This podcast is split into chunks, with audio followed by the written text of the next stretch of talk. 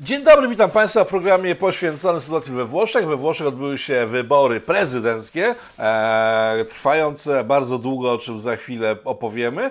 E, no i sytuacja polityczna we Włoszech się burzy bardzo i buzuje. W związku z tym, że mówimy o Włoszech, to pan doktor Bartosz Łukaszewski opowie Państwu, co nam się właściwie wydarzyło. E, co nam się wydarzyło? Tak spytam od siebie, bo to było dość długotrwałe w zaniepokojeni wynikami wyborów, które de facto były te wyniki znane od samego początku, więc to specyficzna chyba jest sytuacja we Włoszech, że rzeczy, które można zrobić w ciągu jednego dnia, robi się przez kilka tygodni, przy okazji budząc wielkie emocje tłumu. O to chodzi, czy o coś innego? Show, czy praktyka jakaś, która ma sens? Serdecznie witam panie redaktorze, witam e, serdecznie wszystkich widzów. E, zacznę od pewnej dykteryjki, ale dykteryjki związanej z poważnymi analizami socjologicznymi. Otóż w swojej wybitnej pozycji socjologicznej Randall Collins, jeden z głównych dzisiaj przedstawicieli tzw. Tak interakcyjnej socjologii amerykańskiej, stwierdził, że o ile w przypadku klasycznego, typowego wchodzenia w jakiekolwiek relacje interpersonalne pomiędzy jednostkami mówimy o komunikacie i o reakcji to jest normalne, czyli pytanie, odpowiedź, e, bodziec, reakcja, cokolwiek, e, nawet gdybyśmy tutaj e, podchodzili do tego w sposób behawioralny już, a nie społeczny. Ale we Włoszech jest inaczej i stwierdził, że Włochy to jedyne społeczeństwo na świecie, gdzie właściwie nie wiadomo, kiedy pada komunikat, co jest reakcją na komunikat, i właściwie wygląda to często w sposób całkowicie chaotyczny. Rozmowy przy stole, kiedy wszyscy rozmawiają, wszyscy pytają, wszyscy odpowiadają, odpowiadają bez pytań. Czasami e, właściwie trudno dostrzec, Włosi to rozumieją, natomiast trudno z zewnątrz dostrzec jakiejkolwiek struktury komunikacyjnej, móc zidentyfikować te czynniki, które podczas dyskusji są rzeczywiście ważne. Ja tego doświadczyłem i doświadczam, kiedy e, bywam we Włoszech i rozmawiam również z działaczami społeczno-politycznymi. Również z reguły wygląda to właśnie w ten sposób. Najczęściej jest to zastawiony stół i rzeczywiście kilkanaście osób, które dyskutują i próba e, wyabstrahowania, próba znalezienia tej odpowiedniej relacji, tej osoby, która może najwięcej informacji przekazać, to z reguły zajmuje jeszcze kilkadziesiąt minut. I rzeczywiście. Ale to, ta... jest, ale to jest rozmowa typu Bartolini Bartłomiej, e, mam, mam ja zielona pietruszka i wszystko jest dowcipem e, i odbywa się radości, czy to jest trochę tak po polsku, kiedy ludzie e, potrafią z nożami do siebie się rzucić przy stołach wigilijnych, bo ktoś ma inne poglądy? Znam takie sytuacje. Z nożami się nie rzucają w żadnym wypadku. Bywają sytuacje teatralnej obrazy, pojawiają się sytuacje, kiedy rzeczywiście całe to teatrum zbiera się do wybuchu, ale ostatecznie nie wybucha i najczęściej albo konsumpcja posiłków, czy też e, pewnego rodzaju napoje, to akurat rzeczywiście bliskie również e, i polskiej mentalności, tą atmosferę trochę rozblokowują. Natomiast najczęściej to są rozmowy bardzo merytoryczne, bardzo merytoryczne, tylko E, ta struktura zresztą ulubionego włoskiego posiłku w przypadku e, typu dyskusji też jest zachowana. W związku z tym rzeczywiście te dyskusje są bardzo, ale to bardzo rozbudowane, tyle że nie zawsze kończą się jakimikolwiek aspektami konkluzywnymi. I teraz, jeśli mówimy o sytuacji wyborów, to one rzeczywiście tak wyglądały, wybory prezydenckie. Tyle, że nie można o tych wyborach prezydenckich e, powiedzieć bez zbudowania podstawy analitycznej, jeśli chodzi o to, co działo się we Włoszech właściwie prawie rok momentu, kiedy analizowaliśmy samą sytuację społeczno-polityczną. Trochę się rzeczywiście Zalinkuję ją e, zmieniło. do tego programu, więc teraz e, cofnijmy się do samego początku sytuacji, może od ostatnich wyborów. Kto wygrał wtedy, e, co się wydarzyło w międzyczasie, wtedy będziemy wiedzieli w finale, a czy to nie będzie finał programu, ale będziemy wiedzieli o co tam właściwie chodziło, bo część widzów w ogóle pewnie, nie zna sytuacji we Włoszech, a dla części może to jest zbyt skomplikowane, skoro oglądają ten program, bo jeżeli się znają, to nie oglądają pewnie, chociaż pewnie nas też są. Witam Państwa wszystkich ponownie. 2018 rok, 4 marca to ostatnie wybory parlamentarne. W ostatnich wyborach parlamentarnych wygrał ruch pięciu gwiazd, Movimento Cinque Stelle, ruch e, bardzo synkretyczny, ruch właściwie ponowoczesny, ruch sieciowy, e, ruch, e, którego politycy bardzo często kompromitowali się w związku z brakiem właściwie podstaw wiedzy ogólnej. Natomiast ten ruch założony przez komika, przez Beppe Grillo z późniejszym wicepremierem Luigi Di Maio rzeczywiście wszedł w koalicję, był uważany za ruch antysystemowy e, z Ligą Matteo Salviniego, która też była uważana za partię e, antysystemową. E, ten blok przez chwilę przetrwał, premierem został ówcześnie uważany za politycznego Giuseppe Conte, profesor Giuseppe Conte, wykładowca akademicki. Natomiast no, ten pierwszy rząd, pierwszy rząd Giuseppe Conte zakończył się secesją Matteo Salviniego, który był atakowany za swoje ostre działania antymigranckie, który uznał, że to jest odpowiedni moment, żeby rzeczywiście wypowiedzieć w cudzysłowie posłuszeństwo koalicyjne. Wszedł w sojusz e, mocno, e, mocno rzeczywiście zaangażowany był w budowanie jedności po stronie tak zwanej prawicy czy centroprawicy, centrodestra, ale często mówiło się o tym, że prawicy nonkonformistycznej, destra nonkonforme, czy prawicy socjalnej, nawet to szczególnie w przypadku e, Fratelli d'Italia, e, czyli partii Giorgi Meloni, było i jest zauważalne. To jest zresztą znowu pewna nowa, nowa oś podziału. No w każdym razie nie udało się przeprowadzić przyspieszonych wyborów. I następnie, następnie e, działał kolejny rząd, rząd Giuseppe Conte, kolejny, drugi, natomiast e, w tym rządzie już e, Movimento Cinque Stelle weszło w koalicję z Partito Democratico, czyli z Partią Demokratyczną, czyli z tą typową postsocjalistyczną, postkomunistyczną, bo dlatego, że odnoszę się do włoskiej partii socjalistycznej i do włoskiej partii komunistycznej, lewicą. No dzisiaj po prostu tamtejszą socjaldemokracją. Jako, że część widzów może ogląda naszą serię po raz pierwszy, to może ustalmy, kto jest tam lewicą, kto prawicą, kto liberałami, centrum, Jasne. komunistami. Chociaż, Jasne. bo, to, bo to, to, to się ciągle, ciągle strasznie to skomplikowane wydaje mi się. i dlatego dobrze, że dzisiaj rozmawiamy, dlatego, że te podziały i zresztą widzowie niejednokrotnie e, pytali, co to za oksymoron prawica socjalna. No paradoksalnie we Włoszech nie jest to oksymoron z tego powodu, że prawica włoska to jest bezpośrednio prawica o charakterze raczej postfaszystowskim, ta realna, konsekwentna prawica E, to pogrobowcy e, Narodowej Partii Faszystowskiej, Movimento Sociale Italiano, czyli e, włoskiego ruchu społecznego, czyli partii, która następowała po 1945 roku i zastępowała w tym miejscu sceny politycznej włoską partię, Narodową Partię Faszystowską, Partito Nazionale Fascista. Lewica to włoska partia socjalistyczna, Partito Socialista Italiana i Partito Comunista Italiana założona przez Gramsciego i przez Bordigę w Livorno na początku lat 20. i do tych bloków się odnosimy. Jeśli ktoś dzisiaj we Włoszech uważa się za e, prawicę, to bardzo często odnosi się właśnie do jeszcze MSI. Jeśli ktoś uważa się za lewicę, to najczęściej jest to postkomunista albo jest to osoba, która po prostu jeszcze działała we włoskiej partii socjalistycznej również, ale tutaj jeszcze jedna ważna kwestia. Oczywiście po 1945 roku mocno zaczęła zyskiwać na znaczeniu tak zwana Hadecja, czyli ta bardziej umiarkowana, bardziej umiarkowana prawica chrześcijańska demokracja. Ona e, bardzo długo rządziła. Zresztą e, dzisiaj zaczynamy wchodzić we Włoszech e, znowu e, na pole tego starego podziału, czyli mamy e, centrolewicę, mamy, mamy może nie tyle centroprawicę, co, co posthadecję trochę, w ten sposób można by to było zacząć określać i to są te podziały. Centrum, czy, czy we Włoszech istnieje centrum? Nikt o centrum właściwie we Włoszech nie mówi. Paradoksalnie dzisiaj centrum e, to raczej premier Włoch, e, ale o tym za moment e, kontynuując, jeśli chodzi, o, jeśli chodzi o, o to, co działo się od 2018 roku. Że kogoś dziwi prawicowy socjalizm, to PPS przedwojenny był patriotyczny i lewicowy przy okazji, to jest chyba to jest dobre odwołanie.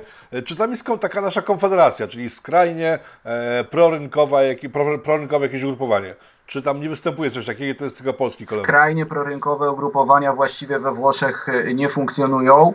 E, mamy tylko różne pomysły i konkurencyjne idee, jeśli chodzi o wspieranie najuboższych, jeśli chodzi o e, próbę kompensowania różnorakich potrzeb społecznych południa Włoch, próbę rozwiązywania problemów społecznych tamtejszych. Poza tym Włochy, o ile rzeczywiście są krajem silnym, o ile to jest silna gospodarka, no powiedzmy czwarta gospodarka, jeśli chodzi o, o Unię, to nie zmienia jednak faktu, że przestrzenie wykluczenia społecznego są naprawdę niemałe i one zostały w czasie pandemii jedynie pogłębione. W związku z tym każde duże miasto posiada dzielnice zgettoizowane, każde duże miasto to są centra i bardzo dostrzegalne i bardzo problematyczne, e, jeśli chodzi o skalę problemów społecznych, e, tereny peryferyjne. No i teraz, kiedy wrócimy, e, kiedy wrócimy do sytuacji? Demonstracje, koalicja Giorgi Meloni, Matteo Salviniego, czy właściwie wcześniej Matteo Salviniego, Giorgi Meloni, do której również dołączył Silvio Berlusconi z Forza Italia. E, dzisiaj głównym politykiem Forza Italia nie jest sam Berlusconi, który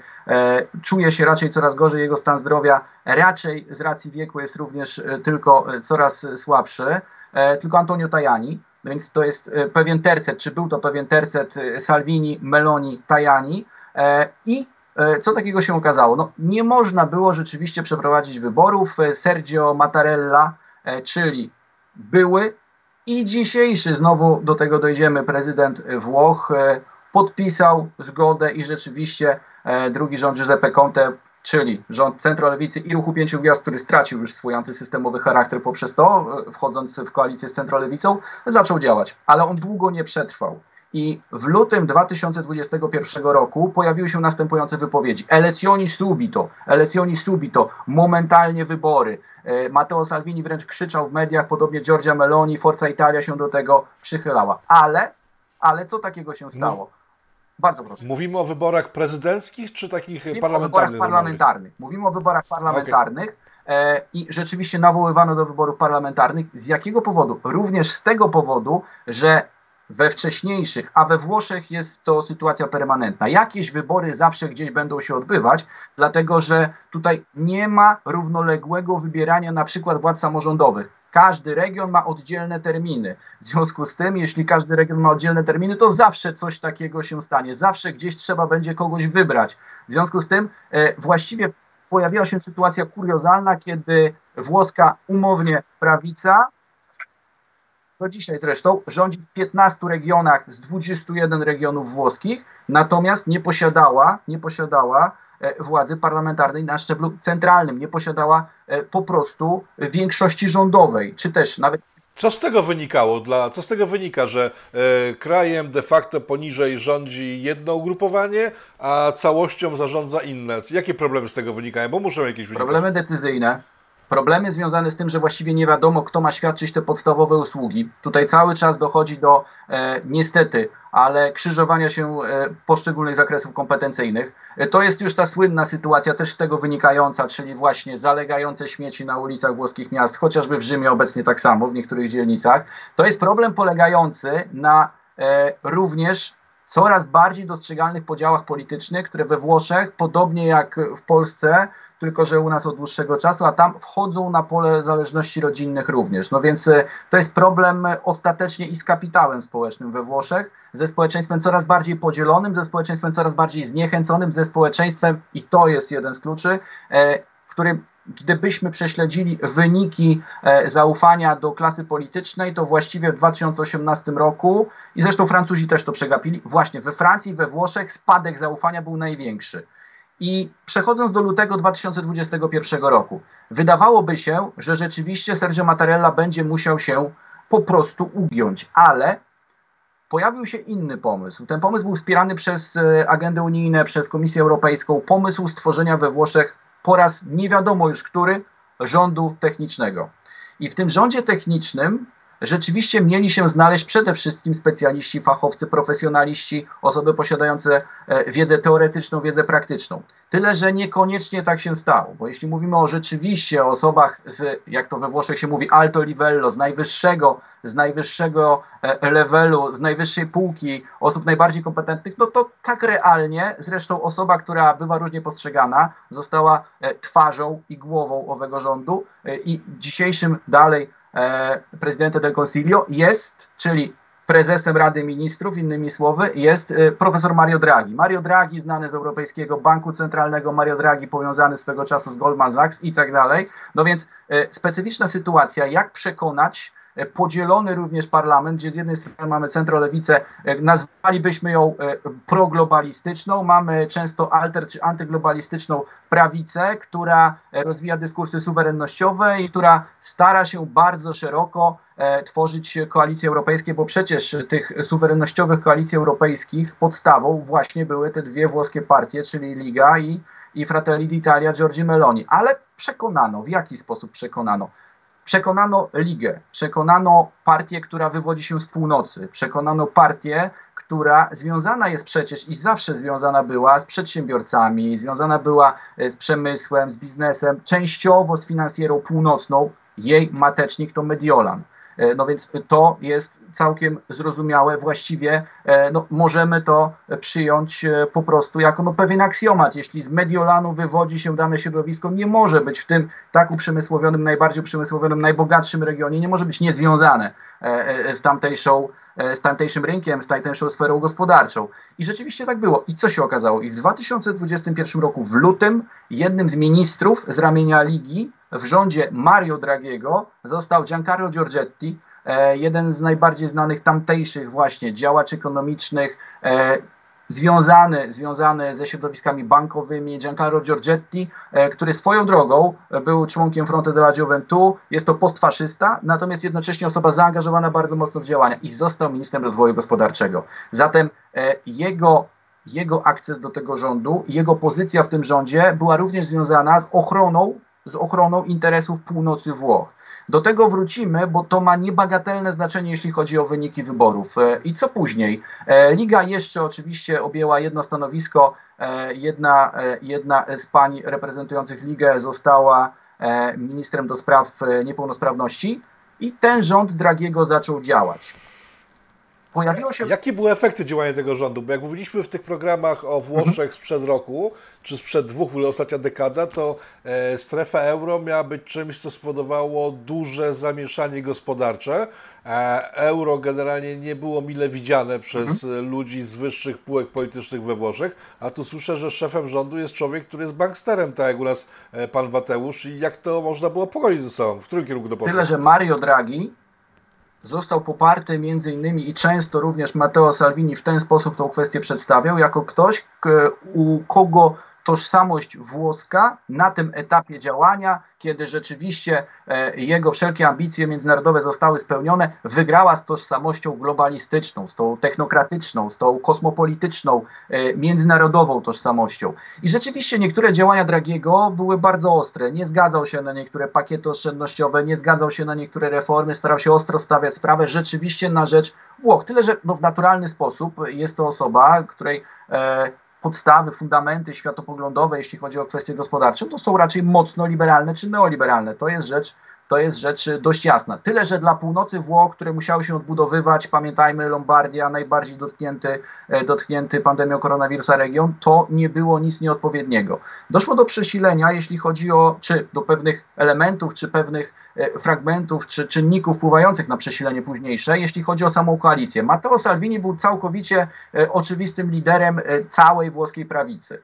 E, suwerennościowie jest postrzegany poprzez e, również pewne prowokacyjne gesty związane między innymi e, z Władimirem Putinem, pewne kontakty rzeczywiście Ligi z Federacją Rosyjską i tak dalej, postrzegany bardzo specyficznie. Natomiast Salvini zaczął prowadzić politykę opozycji wewnętrznej, czyli właściwie był trochę wewnątrz, trochę na zewnątrz. Krytykował bardzo ostro lewicę będącą w rządzie Dragiego, dalej zresztą to robi, krytykuje lewicę, e, która w rządzie Dragiego właściwie dominuje, e, chociażby krytykując takie rozwiązania, jak rozwiązania, które były wprowadzane jeszcze za czasów Giuseppe Conte i jego, i jego rządów, czyli na przykład bezwarunkowy dochód podstawowy na południu Włoch, który okazał się porażką z tego powodu, że bezwarunkowy dochód podstawowy na południu Włoch zaczęli pobierać E, członkowie poszczególnych grup przestępczych, o których też rozmawialiśmy. No więc to rozwiązanie całkowicie, całkowicie niepotrzebne. Ale Giorgia Meloni, ale Giorgia Meloni, która e, jest, była i podejrzewam, że przez pewien czas dalej będzie, poprzez swoją bardzo konsekwentną postawę. Ona dostała tylko kilka procent, jej partia dostała tylko kilka procent w 2018 roku i to jest dzisiaj ogromny problem, dlatego że czasami bywa liderką sondaży, a poza tym jest liderką, jeśli chodzi o sondaże zaufania. Więc jest politykiem, któremu Włosi ufają najbardziej. Giorgia Meloni zaczęła zyskiwać, Matteo Salvini i Liga zaczęła tracić. I dzisiaj w sondażach to jest albo różnica 1-2%, albo po prostu remis, ale coraz częściej na korzyść jednak, pewna przewaga niewielka, ale na korzyść Giorgi Meloni. Później Cóż, e, to już włoska celebra. Później teatr, później zrobiło się cieplej, w związku z czym wróciły możliwości e, zarabiania na turystach, wróciły możliwości wszelakiego rozwoju działań turystycznych. E, rozpoczęły się Mistrzostwa Europy, Włosi te Mistrzostwa Europy wygrali, no więc zgoda narodowa całkowita, dlatego że wszyscy kibicowali, wszyscy się cieszyli, to jest oczywiste. I dopiero później pojawiły się mniej więcej w okolicach września, października pewne ruchy polityczne. Jeszcze mocniej starała się zjednoczyć, pomimo tych podziałów, w związku z tym, że Giorgia Meloni na zewnątrz rządu, wewnątrz Matteo Salvini. Oczywiście zawsze mocno koniunkturalnie, najczęściej bez żadnych sprzeciwów, tam gdzie tylko można pewne stanowisko objąć. Forza Italia, Silvio Berlusconiego zawsze się pojawiała i pewnie będzie się pojawiać. E, co jest znowu ważne, pamiętajmy jednak o tym, że e, brak przywództwa E, centroprawicy, tak ją już powiedzmy nazwijmy, razem z Berlusconim, e, to brak przywództwa bloku politycznego, który dalej posiada 40 kilka procent, a czasami w niektórych miesiącach nawet 50% poparcia, jeśli chodzi, o, jeśli chodzi o sondaże polityczne. I teraz mamy wrzesień i październik. I to jest początek rozkładu i początek właściwie nowego rozdania. Dlaczego? Dlatego, że zaczęto walczyć o, no jak żeby inaczej, zaczęto walczyć o Rzym. E, w kilku różnych e, regionach odbywały się, odbywały się wybory samorządowe, natomiast Rzym był najważniejszy, dlatego że tam pojawia się realna szansa na przełamanie hegemonii. Od dłuższego czasu w Rzymie zawsze rządziła lewica. Inne regiony nie były ważne, dlatego że tam nie było wielkiej szansy na zmianę. 15 z 21 to jest prawica dzisiaj, jeśli chodzi o, jeśli chodzi o regiony we Włoszech, natomiast była szansa na to, żeby e, polityk związany z Giorgio Meloni, Matteo Salvini, Enrico Michetti został burmistrzem Rzymu i żeby ten Enrico Michetti zatrudnił kolejne osoby, takie jak na przykład ekscentryk Vittorio Sgarbi, jeden z najbardziej znanych e, krytyków we Włoszech, najbardziej kompetentnych krytyków sztuki we Włoszech, kurator, e, osoba zaangażowana bardzo w działania, jeśli chodzi o promowanie sztuki włoskiej, również międzynarodowej dziedzictwa włoskiego, ale też ekscentryk, który swego czasu zasłynął pocałunkiem na wizji na żywo z Alessandro Mussolini. Difficile perché io e anche lui abbiamo visto il blocco precedente allucinante, noi volevamo entrare carini e per te, per la prima volta e l'ultima, il bacio sgarbi. Da... No, sulla bocca. Beh. Vabbè. Se la cavano così, se la cavano così, non vogliono rispondere. Grazie per l'umanità che dimostra. Ti è anche uscita una tetta, no, Alessandra, scusate, voglio dirti. una mezza lingua. E, natomiast e, Vittorio Sgarbi ostatecznie nie został, ostatecznie nie został e, głównym kuratorem dzieł sztuki i główną postacią kultury rzymskiej. Enrico Michetti nie wygrał, dlatego że w drugiej turze E, rzeczywiście głosy między innymi ruchu Pięciu Gwiazd, który wcześniej w, e, w Rzymie rządził, e, była to Virginia Radzi. No, ruchy Pięciu Gwiazd też spowodowały i zdeterminowały wygraną Roberto Gualtieriego z Partii Demokratycznej. I to był moment, kiedy Partia Demokratyczna wygrała w Rzymie i zaczęła zyskiwać w sondażach. I często bywa tak, w zależności od sondaży, że dzisiaj to Partia Demokratyczna o te 2, 3, 4 czasami procent przeważa nad e, Fratelli d'Italia i nad Ligą Salviniego. I sytuacja przez pewien czas była spokojna. Efekty rządu Dragiego to jest stabilizacja przede wszystkim. Rzeczywiście stabilizacja. Jeśli chodzi o Włochów, e, w listopadzie rozmawiając na Sycylii, e, to raczej po prostu zniechęcenie. Stabilizacja polityczna to dla po prostu społeczeństwa zniechęcenie tak było, jest i będzie, oni i tak w jakiś sposób się porozumieją. My powinniśmy robić swoje i to wszystko, czyli coraz większy rozdźwięk, coraz większy e, rozdział, jeśli chodzi o świat polityki, jeśli chodzi o, jeśli chodzi o społeczeństwo włoskie. No i znajdujemy się w listopadzie, a wtedy zaczęły się już kształtować pewne ruchy, jeśli chodzi o wybory prezydenckie. Rozumiem. Jak zrobiliśmy pół roku temu, to ta koalicja prawicowa, umowna, bo to ta prawica lewicowa, czyli lewica prawicowa włoska, e, z tego co mówiliśmy, była w, w jednym pakiecie, a z tego co teraz słyszę, ten pakiet się rozpadł i to przywództwo wtedy trójdzielne, bo to była pani mhm. Meloni, Salvini, Berlusconi, to już nie istnieje. Tak to się rozpadło w ciągu z takiego pół roku? Czy to się rozpadło ostatecznie, to jest e, pytanie właściwie nie e, pół roku wstecz. Nie, niektóre powinniśmy postawić w sposób regresywny i pytać o to, co miało miejsce, tylko czy to się rozpadło, to sprawdzimy za kilka miesięcy. Ale dlaczego? E, Silvio Berlusconi zgodził się na to, żeby być kandydatem tego bloku w wyborach prezydenckich. Silvio Berlusconi e, nie zgodziłby się i nie zgadza się na nic, e, jeśli nie widziałby szansy na wygraną. E, ale okazało się jednak, że sprzeciw, że sprzeciw e, włoskiej lewicy był ogromny, I tutaj też e, sytuacja związana z procedurami wyborów prezydenckich jest kluczowa, dlatego że no nie sądzę, żeby była to wiedza powszechna, e, zresztą nie sądzę, żeby to była również wiedza potrzebna. E, ona jest potrzebna, żeby zrozumieć, natomiast nie jest potrzebna, jeśli chodzi o tego typu buchalteryjne rozwiązania wyborcze. E, całkowicie, całkowicie pozbawione jakiejkolwiek demokratycznej logiki.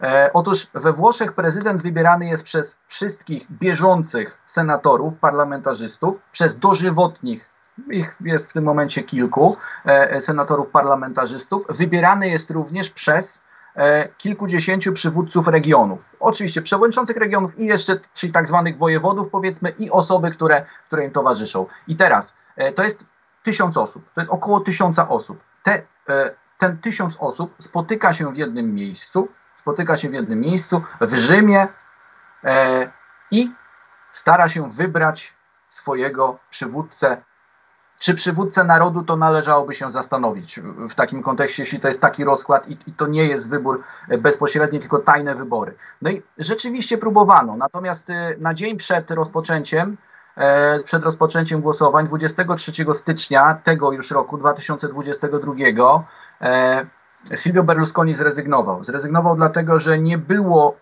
pewności, czy wygra, a z drugiej strony rzeczywiście poczuł się źle, e, musiał przejść zabieg, e, tutaj stan zdrowia e, wpłynął na problemy. Skądinąd Sergio Mattarella też stwierdził, że jest niezdolny fizycznie do tego, żeby pełnić jakiekolwiek funkcje odpowiedzialności publicznej po raz kolejny. Proszę. Mówimy o tym nie. człowieku, który w finale wygrał Mówimy wybory. Mówimy o tym człowieku, który w finale wygrał wybory, jak najbardziej.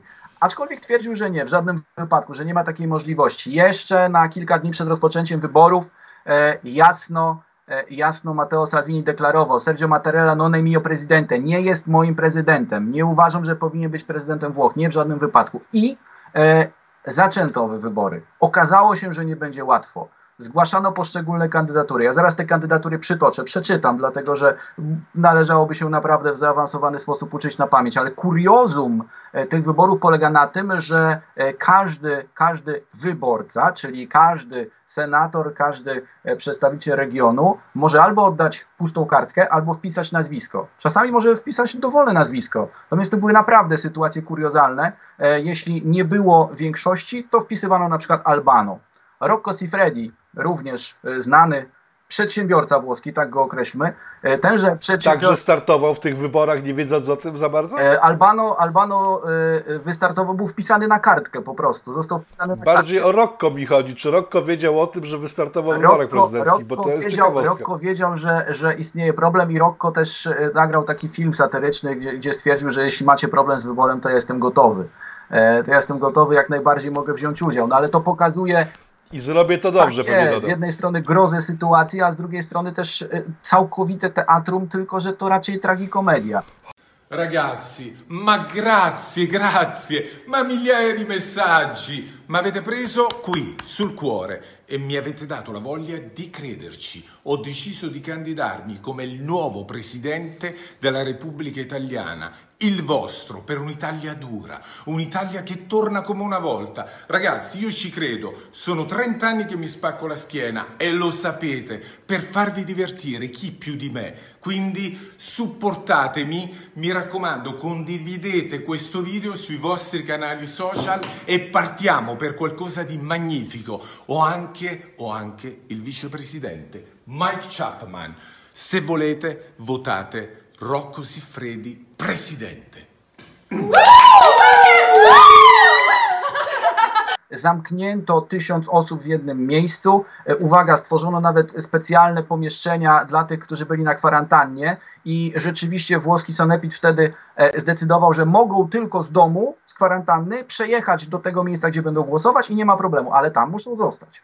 I rzeczywiście, no i to, i to trwało 7 dni. To trwało 7 dni. Pięciu kandydatów e, zgłosiła Pięciu kandydatów zgłosiła prawica, a czterech kandydatów zgłosiła lewica i ja tych kandydatów przytoczę.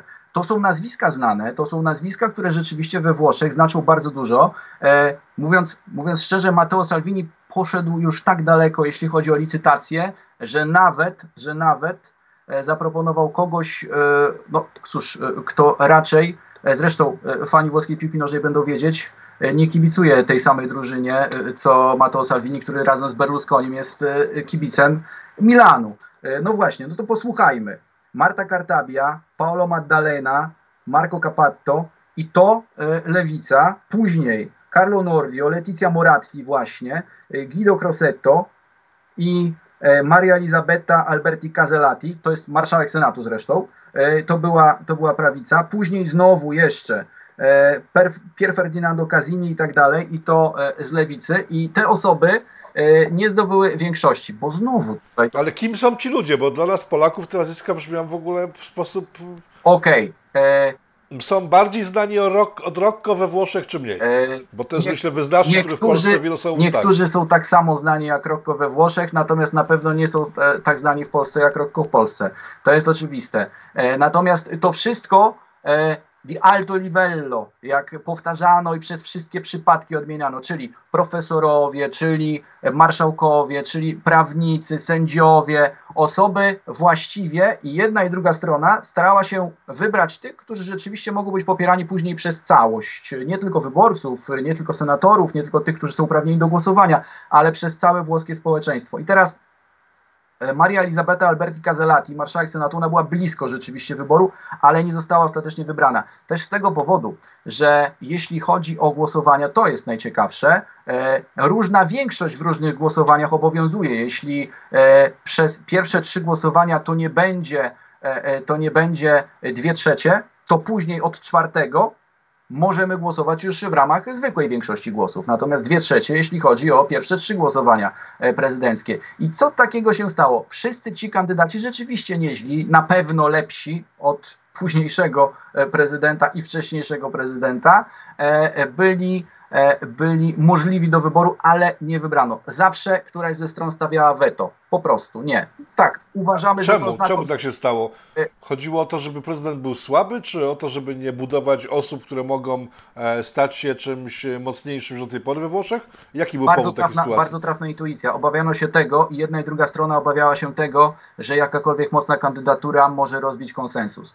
E, innymi słowy, e, prezydent we Włoszech, zresztą to nie tylko we Włoszech, ale musi się zgodzić na wybory. Tutaj nikomu, jeśli chodzi o, jeśli chodzi o obecną koalicję rządową nie zależało na tym, żeby do wyborów doprowadzać zbyt szybko, bo Liga trochę w sondażach traci, e, bo Giorgia Meloni w sondażach zyskuje, a ona jest w opozycji bardziej, pomimo tego, że w koalicji wewnętrznej, jeśli chodzi o, o blok polityczny. E, I teraz, jak zakończyła się ta sytuacja? Mario Draghi w piątek przed wyborem w sobotę, przed 29 stycznia, o ile pamiętam, e, zadzwonił do, zadzwonił do Matteo Salviniego.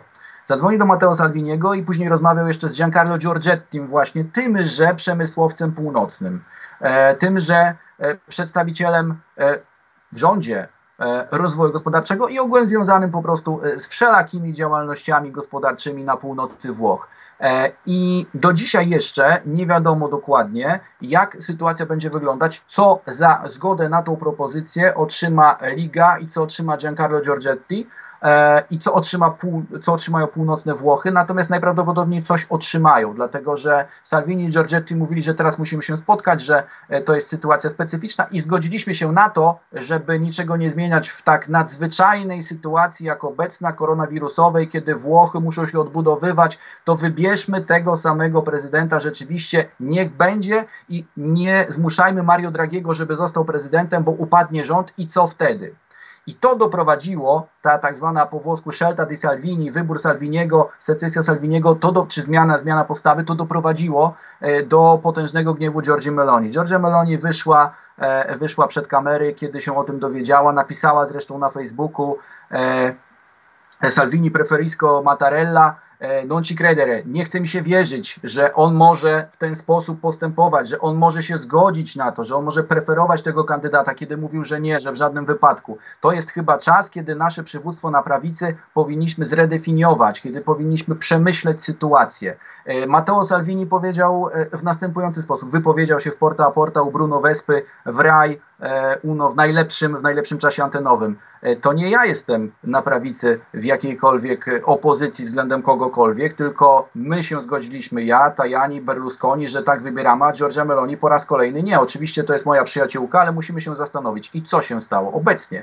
Matteo Salvini nawołuje do powołania zupełnie nowej formacji, zupełnie nowej formacji, szerokiego bloku na wzór, uwaga, to jest ciekawe, nie wiem dlaczego w ten sposób, mówiąc zupełnie szczerze, nie potrafiłem tego zidentyfikować i nie widzę tu specjalnych podobieństw na wzór Partii Republikańskiej Amerykańskiej, może chwytliwe hasło po prostu.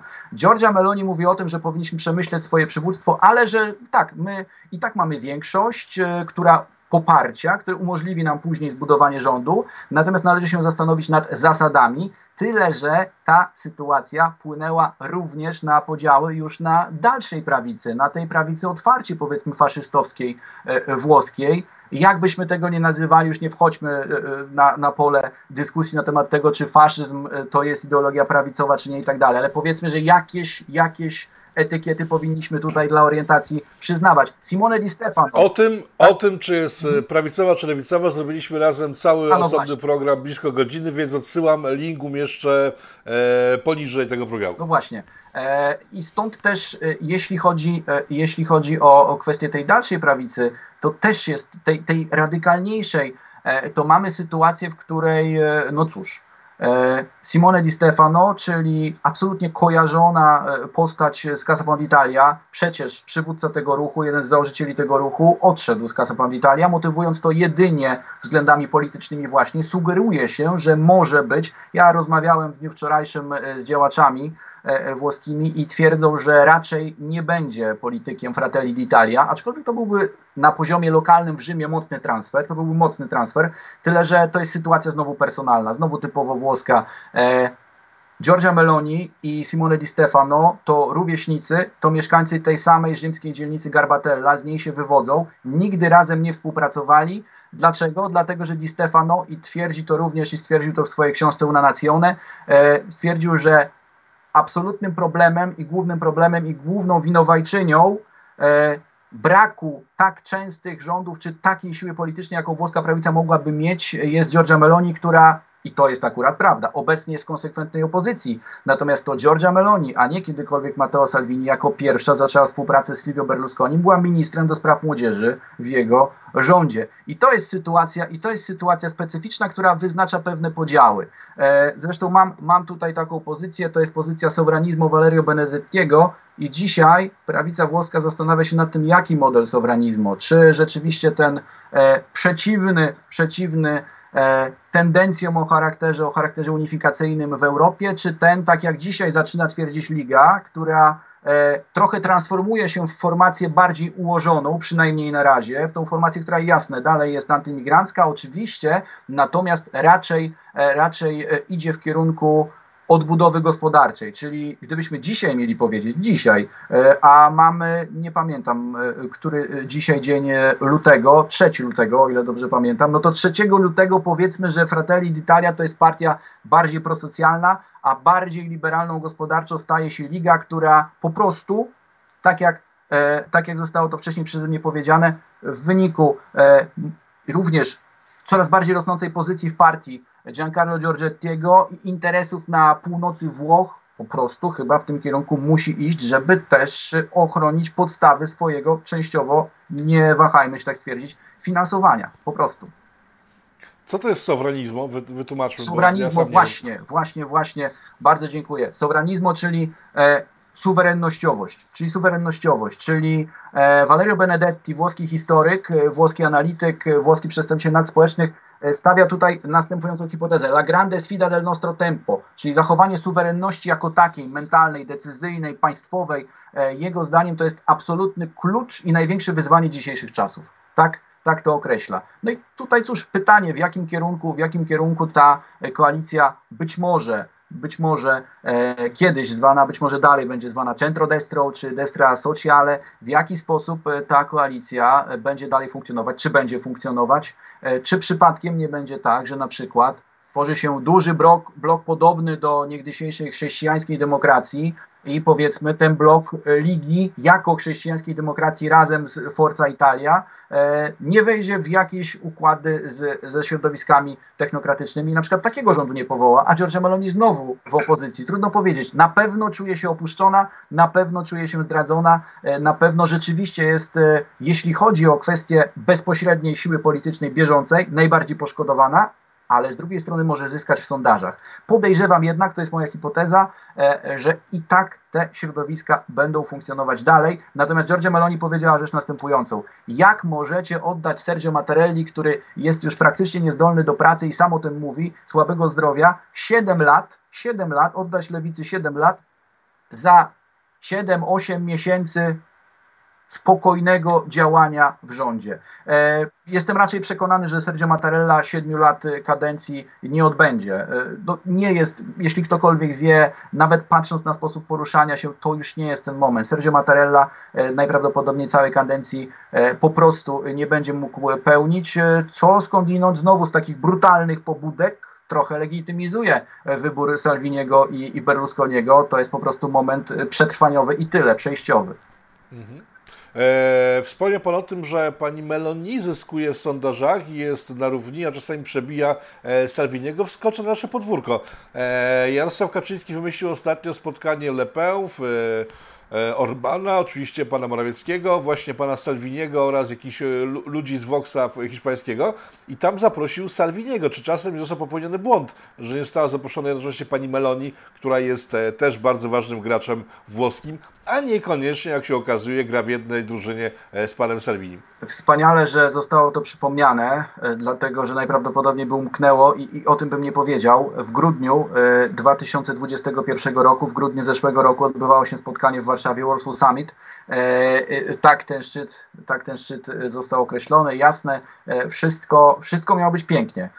To miało być ogromne spotkanie właśnie tych suwerennościowców, tej suwerennościowej europejskiej rodziny, tylko że oczywiście Giorgia Meloni została zaproszona, został zaproszony Salvini, ale i Salvini i Meloni się nie pojawili, a nie pojawili się dlatego, że tu pojawia się sprzeczność. I Giorgia Meloni jest w sojuszu, zresztą jest e, nawet nie frakcji, ale tej partii Europejskiej Międzynarodówki, Europejskich Konserwatystów i Reformatorów e, przewodniczącą. E, w związku z tym e, na pewno nie chciałaby tworzenia nowej frakcji. A PiS zastanawiał się nad tym, czy tworzyć nową frakcję, czy raczej budować i raczej skłania się ku temu, żeby budować na swoich na swoich fundamentach EKR, natomiast Salvini chciałby założyć nową frakcję. Tyle, że Salvini, gdyby zakładał nową frakcję, to zakładałby tą frakcję, bo tutaj mamy wiele głosów, jeśli chodzi o, o Front Narodowy Marine Le Pen, właśnie z Marine Le Pen. A jeśli z Marine Le Pen, to jest to zauważyliśmy obciążenie wizerunkowe niewątpliwie dla polskiego rządu, ale to jest obciążenie również typowo w tym przypadku kobiece, jeśli chodzi o Giorgio Meloni. No kto ma stać u boku Matteo Salviniego? Giorgia Meloni czy Marine Le Pen? Giorgia Meloni nie chce stać u boku Matteo Salviniego razem z Marine Le Pen, a gdyby miała, a gdyby miała zresztą e, stać w tym rzędzie, to najchętniej jako osoba, która e, rządzi. I teraz jeszcze przytoczę taką, e, taką krótką anegdotę. E, nie będę tłumaczyć. Natomiast e, sytuację Matteo Salviniego e, określają Włosi obecnie zaangażowani, e, jeśli chodzi o scenę społeczno-polityczną, mianem un cazzo confuso. Un cazzo confuso. Już nie powiem, kto zmieszany i kto, i, i kto zdezorientowany. No bo... A ja poproszę jednego przetłumaczenia. Tak? Tak. Mówi się o tym, że po prostu jest zdezorientowanym kutasem Matteo Salvini obecnie we Włoszech. Natomiast. To jest, oficjal, to jest oficjalne, czy to raczej się po knajpkach mówi w ten sposób? W sieci jest, jest nawet e, no, pełno, jest naprawdę pełno tego typu, tego typu stwierdzeń, że, że Salvini nie do końca wie, co ma zrobić. Czy dalej być okay. ostrym suwerennościowcem, radykalnym prawicowcem i tak dalej, e, też prosocjalnym, czy jednak interesy gospodarcze, Giorgetti, który w partii zaczyna być coraz bardziej popularny jako minister rozwoju i tak dalej. A Giorgia Meloni, cóż, e, jak stwierdził Andrea Azzaro, E, który swoją drogą na Sycylii, e, jedna z osób, e, z którymi często rozmawiam, jeden z przywódców ruchów, na, ruchów suwerennościowych również na terenie wschodniej Sycylii, stwierdził, że Giorgia Meloni, którą zna osobiście, to specyficzna postać. To znaczy, ta specyfika polega na czym? Ona jest wspaniała, przemiła i piękna. Wtedy, kiedy nie ma władzy. Natomiast zamienia się w diabła, kiedy władzę posiada. No i pytanie jest następujące, czy tak będzie, bo jak na razie Giorgia Meloni władzy nie posiada e, i tym bardziej sfrustrowaną postacią się staje e, tejże władzy nie posiadając i musząc znosić zresztą tego typu jej zdaniem wręcz zdrady, e, wręcz zdrady jak ta sytuacja w wyborach prezydenckich. Dla koalicji europejskiej, tej, tej suwerennościowej, to jest ogromny problem, dlatego że Włosi, którzy e, są najsilniejsi w tej koalicji, zajęli się po prostu sobą, a nie tą koalicją. E, I dlatego też ów szczyt, e, gdzie później profesor Legutko i profesor Krasnodębski przed kamerami prezentowali jego, jego nawet nie te założenia, co rezultaty, no nie mógł być tak wielkim sukcesem, E, właśnie z racji tego, że nie było tam i Salviniego i Meloni. Rozmawiałem z politykami PiSu po tym spotkaniu i oni też tak próbowali się jakoś wymigać odpowiedzi, a w finale stwierdzili, że z tego szczytu nic nie wyniknęło ciekawego i byłem w sumie zdziwiony tym, że nastąpił jakiś drugi szczyt parę dni mhm. temu. E, wracając do pani Meloni, zgorzkniała, sfrustrowana kobieta jest czymś najgorszym na świecie. E, to myślę, że piekły zupełnie takimi kobietami, ale z, wróćmy na chwilę do pana prezydenta. Panie redaktorze, to, to, to, kilka dni temu to, to po prostu wizyta też Mateusza Morawieckiego w Hiszpanii, spotkanie się z, z, z partią Vox i tak dalej, czyli tak. znowu w tym mniejszym w tym mniejszym gronie. I, i w przypadku mhm. takiego mniejszego grona, umówmy się też, tutaj trudno mówić o potężnej sile, jeśli chodzi o Parlament Europejski. No to prawda, no bo z dużego grona nagle zrobiło się, zrobiło się spotkanie pojedynczych e, postaci. Eee, kim jest prezydent we Włoszech? Bo już wiemy, że został wybrany wbrew sobie, wbrew wszystkim, wbrew logice, a czy logice politycznej nie, bo jak zemrze za parę miesięcy, no to będzie gra od nowa zaczęta, tak. a wiadomo, że zemrze. E, jakie, kim jest prezydent we Włoszech? Jakie, jakie, jakie, jakie ma władzę? Czy, czy on się liczy tak jak, nie wiem, prezydent USA, czy raczej jest jak Andrzej Duda, który nie będę cytował poprzedników Andrzeja Dudy. E, jeśli chodzi o, jeśli chodzi o pozycję e, we włoskiej, we włoskiej demokracji, we włoskim ustroju prezydencką, to jest to raczej kwestia reprezentacyjna. To jest oczywiście zwierzchnictwo sił zbrojnych, jasne, tak, natomiast e, to jest kwestia po prostu reprezentowania i podejmowania pewnych kluczowych decyzji. Realną władzę posiada premier. Dlatego i to jest odpowiedź na to pytanie. Dlatego nie pojawił się żaden realny kandydat posiadający bieżącą siłę polityczną w wyborach prezydenckich. Bo gdyby... Bo straciłby swoją pozycję na 7 lat pozycję. na rzecz Żrandola. We Włoszech, we Włoszech dużo lepiej być nawet ministrem, ma się dużo większą władzę niż prezydent. Czyli to, to jest kwestia tytularna bardzo często. A już nie mówiąc o premierze, który jest absolutnie najważniejszą postacią i uprawnienia prezydenta włoskiego, a poza tym jego pozycja, a poza tym jeszcze postrzeganie tej funkcji e, jest zdecydowanie, zdecydowanie e, włączające e, logikę tylko reprezentatywności właśnie, e, no, pewnego świecenia, ale bez realnych prerogatyw, bez realnej decyzyjności. Tak postrzega to zresztą włoskie społeczeństwo, które skądinąd Mattarelli specjalnie źle nie postrzegało, dlatego że Mattarella był po prostu spokojny, Mattarella e, starał się rozwiązywać sojusze. Jasne, człowiek, człowiek raczej partii demokratycznej, ale po prostu spokojny i tego oczekiwano i tego też się oczekuje przez te kilka miesięcy, przynajmniej jeśli chodzi o większość rządową we Włoszech. Czy tak będzie? Zobaczymy, dlatego że rozmowa o, o Italii to rozmowa na teraz i rozmowa teraźniejsza, a co będzie później, e, to zobaczymy, dlatego że warto mówić o tym, kiedy rozmawiamy, wszystko może się zmienić z dnia na dzień. Zaczęliśmy od celebry włoskiej, od teatrum politycznego, czyli wiele hałasu o nic tak naprawdę i na nim kończymy. Więc ja jeszcze dorzucę jedno pytanie, Jasne. myślę istotne. Jak wyglądały ostatnie dwa lata we Włoszech, jeśli chodzi o e, to, co wisiało jeszcze do niedawna w powietrzu, teraz znika nagle, mm. jak jakiś e, sen złoty? Bo tak, z jednej strony do Polski docierały te oficjalne informacje o obostrzeniach, zakazach, e, paszportach i tak dalej, a z drugiej strony wielu moich znajomych, którzy jeździ tam na stałe, nie na wakacje, tylko na stałe tam jeździ, po prostu robiąc biznesy, mówią, że nic takiego takiego nie miało miejsca, że się chodziło normalnie do restauracji, e, można było spać w hotelach, które były puste i tanie w związku z tym, gdzie leży prawda, bo chciałem sobie porównać opinie e, znajomych z opiniami oficjalnymi. Oficjalne opinie i procedury, a praktyka realizowania owych procedur to dwie różne kwestie. I w przypadku Włoch, i w przypadku południa Europy tym bardziej. E, czym innym rzeczywiście szalenie restrykcyjne, szalenie restrykcyjne przepisy, Green Pass słynny, później Super Green Pass i tak dalej, czyli obowiązkowe właściwie szczepienia. E, tyle, że e, cóż, ja byłem we Włoszech w zeszłym roku kilka razy, powiedzmy kilka razy, nie wiem ile dokładnie, już nie pamiętam, ale tak. I 5, 10, 15? Za dużo, za dużo, ale raczej około 5. E, Okej. I teraz, czy byłem tam restrykcyjnie sprawdzany? Nie, nie byłem tam restrykcyjnie sprawdzany. A kiedy, i to jest najciekawsze, a kiedy Włosi akurat grali w e, ćwierćfinale Mistrzostw Świata, jeśli się nie mylę, z Belgią, akurat lądowałem e, na lotnisku Roma Ciampino, Nikt niczego nie sprawdzał. Niczego, w żadnym wypadku. E, Nie było, nie było żadnego sprawdzania. Czyli e, to nie jest e, kwestia e, restrykcyjnego rzeczywiście stosowania przepisów. One są ostre, natomiast czy turyści są sprawdzani w ten sposób? No nie, nie zawsze. Czasem tak, ale to w zależności od sytuacji. W zależności od sytuacji. Teraz przypomniałem sobie, przypomniałem sobie sytuację z lotniska w Treviso, kiedy jeden z Włochów został bardzo ostro potraktowany, dlatego że certyfikatu nie przedstawił i został usunięty z lotniska i tak dalej. Ale to są sytuacje być może nawet bardziej losowe i związane z pechem.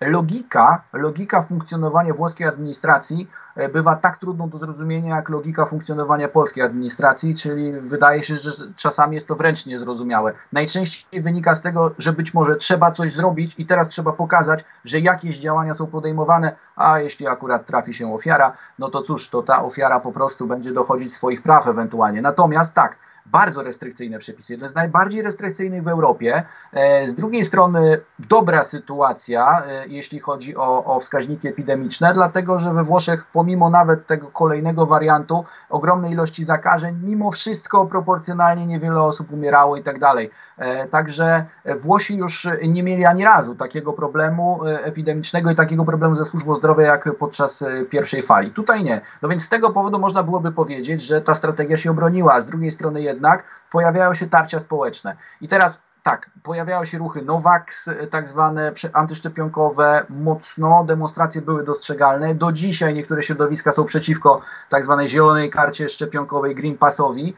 E, natomiast e, to jeszcze wcale nie oznacza, że ten Green Pass jest jakoś specjalnie restrykcyjnie, restrykcyjnie sprawdzany. Już nie mówię o południu Włoch, dlatego że na południu Włoch e, naprawdę, jeśli pokazywałbym gdziekolwiek paszport e, w jakimkolwiek lokalu, e, to pewnie tylko e, każdy dziwnie by się spojrzał, bo czym innym zupełnie znowu przestrzeganie procedur na północy, a czym innym, a czym innym na południu. Dobrze, czy coś możemy jeszcze dodać do, do dzisiejszego pakietu włoskiego, czy to wyczerpuje ca, cały temat? Do dzisiejszego pakietu włoskiego można byłoby również e, dodać to, e, że to jest kolejna sytuacja e, w historii Italii, e, kiedy logika utrzymania e, wpływu politycznego zregionalizowana w danym regionie może zdeterminować kształt sceny, e, kształt sceny politycznej późniejszy. E, Dlatego, że mieliśmy te wymiany, ciągłe wymiany, centrolewica, centroprawica, centrolewica, centroprawica i wydawało się, że we Włoszech od 2014-15 roku tworzy się środowisko, które wyłamuje się poza, e, poza e, wyłamuje się spoza tych podziałów e, i było to środowisko właśnie Salviniego i Meloni. Czy dzisiaj tak będzie? Zobaczymy. To jest pytanie. To jest pytanie, czy, czy ta koalicja przetrwa i czy ta koalicja zresztą. Byłoby to niebywale nielogiczne, jeśli ruch, który e, posiada 40 kilka do 50% poparcia, rozpadłby się i nie stworzyłby większości parlamentarnej w wyborach, które no najpóźniej w 2023 roku muszą być ogłoszone, ale bardzo możliwe, że będą ogłoszone dużo wcześniej, jeszcze w tym roku. E, również z racji tego, co zostało wspomniane, czyli z racji słabego zdrowia Sergio Mattarelli. To też, to też może mieć swój wpływ. Takie sytuacje widzieliśmy w Polsce, kiedy duże grupy prawicowe się rozpadały i nie, nie szły razem do parlamentu i przegrywały. E, pożyjemy, zobaczymy, jak będzie we Włoszech. E, panie doktorze, panie Łukaszu, bardzo dziękuję za spotkanie i zapraszam Państwa na kolejne w temacie Włoch z doktorem Bartoszem Łukaszewskim. Dziękuję serdecznie. Pozdrawiam wszystkich widzów.